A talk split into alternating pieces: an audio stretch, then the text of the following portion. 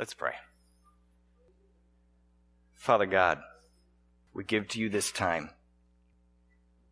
Help us as you're faithful to have discernment in this life, to apply your word, for your word is good, just as you are. Thank you, Lord, for all you have told us about yourself through it to us.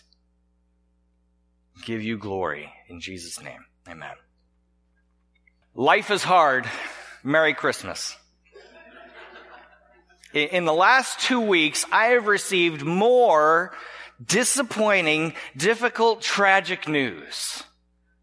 Uh, constantly, every day, even some days hourly, new things coming in. Life is full of disappointments. It is full of hardships, even tragedies. I've decided that we all just need to stop getting older. There, there will be no slipping and falling. Do you understand me? No more injuries, no more sicknesses, no more surgeries. Okay? Okay? Just agree with me on that and we'll be good, okay? This world may throw on some bows and lights. It puts up trees and wreaths. But let's face it, this world is out to get us, isn't it? We are, we are surrounded by sin since the fall, ever since Adam and Eve. This world is drenched in sin. Things break, things deteriorate, don't they? Moth and rust, right? According to God's word. Our work is hard to come by. We struggle with, with other people and even the things we try to work with, they don't cooperate, right? People in this world are all uh, looking out for themselves. They're all out to, to get above everybody else.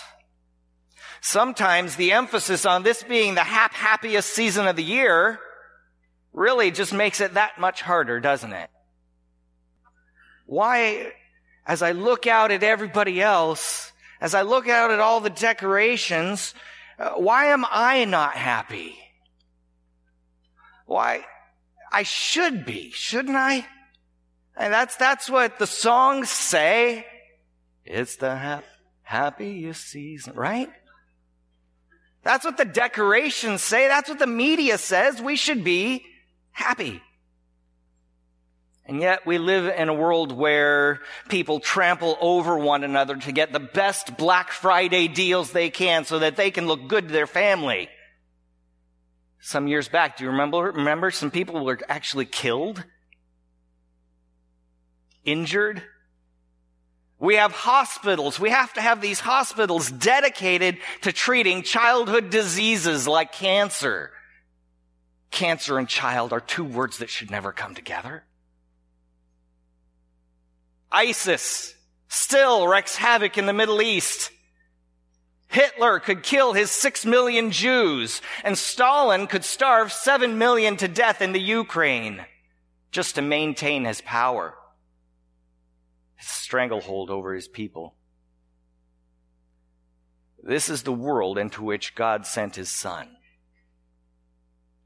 A hateful, spiteful, self-centered world. A world that is fallen and sick.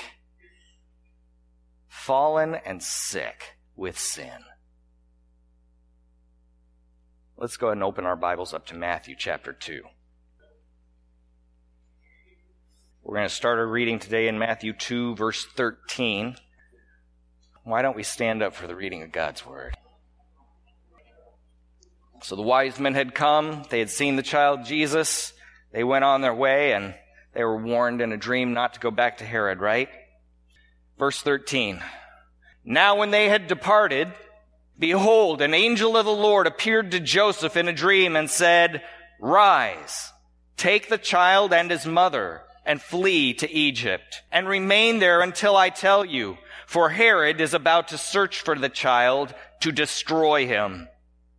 And he rose and took the child and his mother by night and departed to Egypt and remained there until the death of Herod. This was to fulfill what the Lord had spoken by the prophet, out of Egypt I called my son. Then Herod, when he saw that he had been tricked by the wise men, became furious and sent and killed all the male children in Bethlehem and in all that region who were two years old or under, according to the time that he had ascertained from the wise men. Then was fulfilled what was spoken by the prophet Jeremiah. A voice was heard in Ramah, weeping and loud lamentation. Rachel weeping for her children. She refused to be comforted because they are no more. But when Herod died, behold, an angel of the Lord appeared in a dream to Joseph in, in Egypt, saying, Rise, take the child and his mother and go to the land of Israel. For those who sought the child's life are dead. And he rose and took the child and his mother, went to the land of Israel. But when he heard that Archelaus was reigning over Judea in place of his father Herod, he was afraid to go there. Being warned in a dream, he withdrew to the district of Galilee. And he went and lived in a city called Nazareth, so that what was spoken by the prophets might be fulfilled, that he would be called a Nazarene. The reading of God's word. Thank you very much. Go ahead and be seated. We have a brief narrative before us, a, a tragic narrative as we finish out the birth story of our Savior. This is what it ends with. We see before us the depth of the depravity of mankind, the, the lowest depths of human self-centeredness. Who was this Herod the Great? Well, according to the Roman historian Josephus, he rebuilt the temple, the temple in Jerusalem, the temple of God. He rebuilt that temple to a grand estate, beautiful for his people. There was a rabbinic saying that eh, whoever has not seen Herod's building has not seen anything beautiful in his life. That is what Herod did for his people. Herod is the man who in 24 BC protected his people from drought. He took his own things, his own baubles, his own jewelry, his own stuff, and he had it melted down into coins so that he could have it sent off. He used his personal finances to send to Egypt for grain to protect his people from the drought. At that time, he provided bakers to prepare food for the old and the infirm. This Herod distributed clothes for the needy. And again in 20 BC, when the crops failed again, he gave back one third of the taxes that were due that year for all the people. Wouldn't you love it if our government gave back one third of the taxes? And he also sought permission from Rome to give back a quarter of the taxes from the previous year. Generosity. Yeah? There's a reason he's called Herod the Great. What would you have to say about such a man? Who protected the poor, the destitute, the needy, the elderly from his own pocket. He was a good man, wasn't he? Surely his good deeds outweighed his evil ones, his sins. And here we find such a man killing babies, killing children two years and under in Bethlehem and in the region surrounding Bethlehem to ensure his own position and his own power. Stephen Charnock had this to say about humanity in one of his works. He said, There is in all our natures such a diabolical contrariety to God. Such a diabolical contrariety to God. That if God should leave a man to the current of his own heart, it would overflow in all kind of wickedness. For the best mere nature, the best person, the best Herod, has fundamentally and radically as much of this enmity against God as the worst. For the disposition is the same. Though the effects may be restrained in some men more than others, no man is any more born with a love to God than he is with a knowledge of the highest sciences. We are not given over to hell for our good deeds done to others, but, but for our sins against God and man, for our enmity against God. For even our good deeds are tainted, aren't they? Even the best of men are fallen. This is the world into which God sent his Son. A world at enmity with him, a world that sought to kill him, a world that sought to get him out of the world at any cost, even the cost of children's lives. Just when we thought it was getting better and, and, Herod was gone, Herod was finally out of the picture and an angel comes and says, go ahead, take him back to Israel. What happens? They find out that Herod's son is in charge now, and so they, they feel like they need to hide away. They need to withdraw to the district of Galilee because it's not that much better the child probably still in danger should Herod's son find out that he was back. Where, where's, where's the Christmas story this morning? Where's the happy baby in the little manger and it doesn't make a sound because he's cute, right? This is Christmas history. See, God's really sent his son into the real world the great physician came into the world to heal the sick because we are all sick with sin. This is how it actually happened. And God wants us to see why. There's a few things for us to see in such a narrative as this. First of all, we need to see that none of this surprised God. Not one of these things was a shock to him and he didn't know it was coming. We need to see that God's love is displayed in this. And we need to see what this meant in the person and works of Jesus Christ. First of all, nothing in this passage surprised God. Verse 15. What happened? They fled to Egypt, right? Verse 15, and they remained there until the death of Herod. This was to fulfill what the Lord had spoken by the prophet. Out of Egypt I called my son.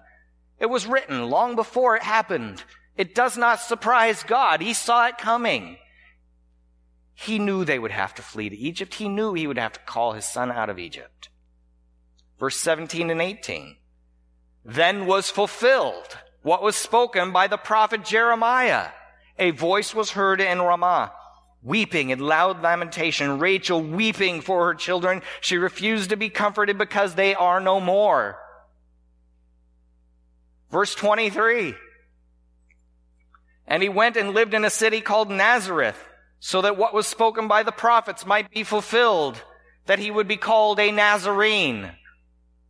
God foreknew all of these events before the foundations of the earth. And when, when people hear a statement like that, we often look at God and we complain and we say, how can God who foresaw all these things let these things happen?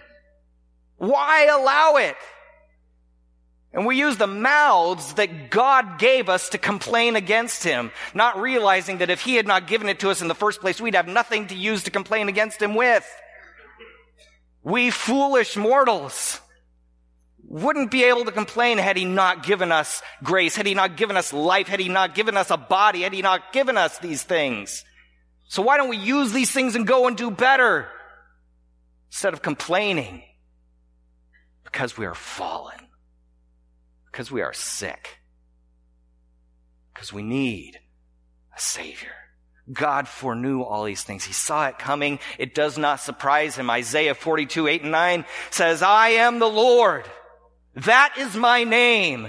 My glory I give to no other, nor my praise to carved idols. Behold, the former things have come to pass, And new things I now declare. Before they spring forth, I tell you of them. God knows. Matthew, in, in this gospel that he's given us, desires to show us how Jesus fulfills scripture after scripture after scripture. He wants us to understand that, that Jesus is the fulfillment of the law and the prophets, which were written down between 400 to 2,000 years before he was even born. How does a baby fulfill prophecy unless God himself is involved? In doing this, Matthew reminds us that God is indeed sovereign. There is no one over him. He says it and it comes to pass. He sees it. He knows it. It will happen. And he has a plan. He, and a foreknowledge that allows him to work that plan out in spite of our fallen sinful wills that work against him, in spite of the, the prince of the power of the air that we read in Ephesians chapter 2 that works against us and, and God in through the children of disobedience of which we were once a part, outside, apart from Christ.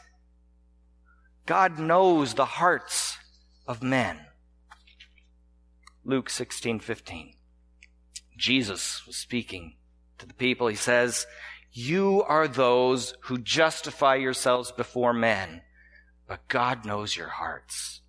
For what is exalted among men is an abomination in the sight of God. God knows our hearts. And because God knows the depth of our need, He knows that we would not could not do anything to redeem ourselves before Him. In our fallen sinfulness, we could never redeem ourselves before His holy perfection.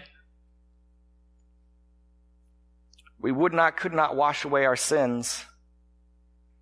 Our righteousness being like filthy rags before God, according to Isaiah 64 6. Because he knew this, before the foundations of the world, he set forth a plan of salvation for us. None of our sin, the depth of our depravity, none of this surprises God. He saw it coming, and he still sent his son into the world. John 1, 1 through 4 and verse 14. In the beginning was the Word. And the Word was with God, and the Word was God. He was in the beginning with God. All things were made through him, and without him was not anything made that was made. In him was life, and the life was the light of men. And the Word became flesh and dwelt among us. And we have seen his glory, glory as of the only Son from the Father, full of grace and truth. And in this we see God's love displayed. See that prophecy from Jeremiah that is in our passage today? It begins with a human tragedy that God could count on and foreknew we would do in our sinful, fallen, self-centered condition. But God promises hope for his, for his people. He goes on from the tragedy to promise hope. In Jeremiah chapter 31, which is where this prophecy comes from, verses 15 through 17, it says, Thus says the Lord, a voice is heard in Ramah, lamentation and bitter weeping. Rachel is weeping for her children. She refuses to be comforted for her children because they are no more. Thus says the Lord, Keep your voice from weeping and your eyes from tears, for there is a reward for your work, declares the Lord, and they shall come back from the land of the enemy. There is hope for your future, declares the Lord. If the Lord declares it, it will be. Romans chapter 5, verse 8 the love of God displayed. 5 8 says, But God shows his love for us in that while we were sinners, While we were still sinners, Christ died for us. Romans 5:10 While we were enemies, we were reconciled to God. Charles Spurgeon says, the carnal mind is not opposed to God merely, but it is positive enmity. It is not black, but blackness. It is not at enmity, but enmity itself. It is not corrupt, but corruption. It is not rebellious, it is rebellion. It is not wicked, it is wickedness itself. The heart, though it be deceitful, is positively deceit. It is evil in the concrete, sin in the essence. It is the distillation, the quintessence of all things that are vile. It is not envious against God, it is envy. It is not at enmity, it is actual enmity. God sent his son into this world to save us from our sin, to save us from our enmity against him. God didn't wait for us to become good to save us. He didn't wait for us to start being right before him to forgive us. He knew we never would. His love for us is, is magnificently fulfilled. And that while we were still shaking our fists at Him, while we were still killing babies to save ourselves and our position, our own rights to, to set ourselves above other people, while we were still finding new ways to contradict Him and deny Him, knowing our sins, past, present, and future. Jesus entered the world in a fleshy, helpless baby's body. Just like the one you and I have, but without sin. Perfect, pure, holy. Jesus took that body in all of its perfection to the, to the cross in our place to be the atonement for our sins, to shed his own blood where our blood should be spent to pay the price of our wrongdoings, to, to pay the wages of our sin. That's the love of God on display for us. While we were still his enemies, he sent his son into the world. Do me a favor. Pinch yourself really hard right now. Right now. If you won't do it, do it to your neighbor. Okay. Just kidding. Don't pinch your neighbor, please. I'm gonna. Did you feel it? Guess what? Jesus knows that feeling. Jesus knows that feeling. God knows what that feels like. All the trials in this life had an effect on the person and works of Jesus Christ. See, God knew everything, right? All the tribulations and trials that this world would thrust upon his son. And because the father did not hold this world back from his son, because he allowed Herod to chase him down, because he allowed these things to happen all the way to the cross, we have a savior who is a sympathetic advocate. Hebrews chapter 2 verses 10 and 18. For it was fitting that he, for whom and by whom all things exist, in bringing many sons to glory, should make the founder of their salvation perfect through suffering. For because he himself has suffered when tempted, he is able to help those who are being tempted. Hebrews 4:15 reminds us that Jesus is not only our high priest who, who makes propitiation for our sins, but he is also able to sympathize with our weaknesses, tempted and yet without sin. See, God is not a God who is far away, who looks in once in a while just to check on things and see how things are going. He is a God who knows exactly what is going on, experientially knows what we go through. Even from a, a human perspective, because he came to us in the flesh. He emptied himself of all the glory of being God and was found in the form of a servant, just like you, just like me. He knows what it is to exist in perfection from eternity past, in infinite holiness. And he knows what it is to dwell among us in human flesh with all of its adversity. He felt all our physical pains and then some. When we think about the worst things we are going through, does it compare to being hung upon a cross? The worst way that man has ever devised to hurt another human being. He knew the disappointment of his friends abandoning him. And he understands how it feels to be mocked and misunderstood and hated, all for no reason except for the jealousy of mankind, the jealousy of this fallen world. And, and, because he endured and knows what we endure in this world, the trials of this life, God calls the salvation that we have in Jesus Christ, he calls it perfect. He calls it complete. No one can cry out to God and say, you're perfect, you're God, you're, you're out there in the heavens, you, you don't know what I'm going through.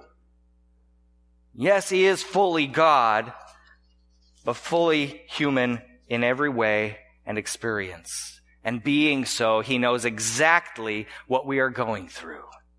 Even more so because He did not fail in His flesh but maintained his perfection, maintained his love for us the entire time through 33 years of life. Through the three years of his ministry, having no home in which to lay down his head, being taken all the way to the cross. Are you hurting this season? Is there a hardship in your life? That you just can't shake right now, a trial? Are you recognizing that the, the tinsel and the lights are just trying to cover up a harsher reality? You aren't the odd one. There, there's nothing strange about what you're going through because Jesus went through the very same things. At his birth, the angels declared joy, for there is joy to be found in Christ. But he also suffered, ran, was taken to Egypt, brought back, hidden away. This world is fallen and sick with sin and trying desperately to repair itself with the band-aids of celebration dressed up like hope, joy, and peace. We need to know a few things. We need to know that God knows what is going on in your life. And none of this surprises him. He has not left you. He has not forsaken you. He is there with you. He may not remove you from the trials, but he will carry you through it. Just as he did not remove his son from the hardships of this life, but he saw him through them in order to work out a wonderful completeness in the salvation that Jesus offers us. Your trials are not a surprise to God, but He will use them to draw you closer to Himself, to cause us to rely upon Him to a greater degree, to conform us more to the image of His Son, Jesus. And we'll work them out for our good because you love Him and because He loves you magnificently and wonderfully. He knew every sin that you would commit and He still loved you and still loves you. The evidence is in the sending of his son. Know that God redeemed you while you were still at enmity with him in your sin. If we have nothing else in this life, if our life should fall, fall, apart and we should lose every tangible thing and we, our bodies are sick and we end up in a hospital, we still have a salvation that we would not and could not have hoped to deserve or earn for ourselves. We have a magnificent, glorious, lavish grace that has been given to us in Jesus Christ. Amen? We would not and could not have earned it for ourselves. Because of that, let us lift up prayers of thankfulness to God this Christmas. Let us give glory to God for all He has given to us. No matter what our situation is, we have a hope. We have a real hope in Jesus. Know that God in Jesus Christ can sympathize with everything. Every pain, every disappointment that his children endure. See, in Christ, your salvation is indeed complete. He tasted life and he tasted death for you and for me. He came as a baby boy in a manger. He, he took his flesh and his perfection all the way to the cross for you and for me. In these things, let us take comfort this season. There is joy, hope, love, and peace to be found in this season. Not in the decorations, not in the good deeds of men, for these are just a mere cover up for the depth of our sin, but real love, real joy, hope, and peace took on flesh and gave it up for us at the cross so that our love, our joy, our hope, and our peace could be just as everlasting as He is. Let's pray. Father God, we praise you. Lord God, we praise you that you knew everything. There was no sin of man that shocked you or surprised you. It disappoints you. It causes you anger and angst and, and frustration. But God, your foreknowledge is such a wonderful thing that you could lay out a plan of salvation for us. And you could cause it to come to fruition, that you could cause it to happen in spite of us, for us.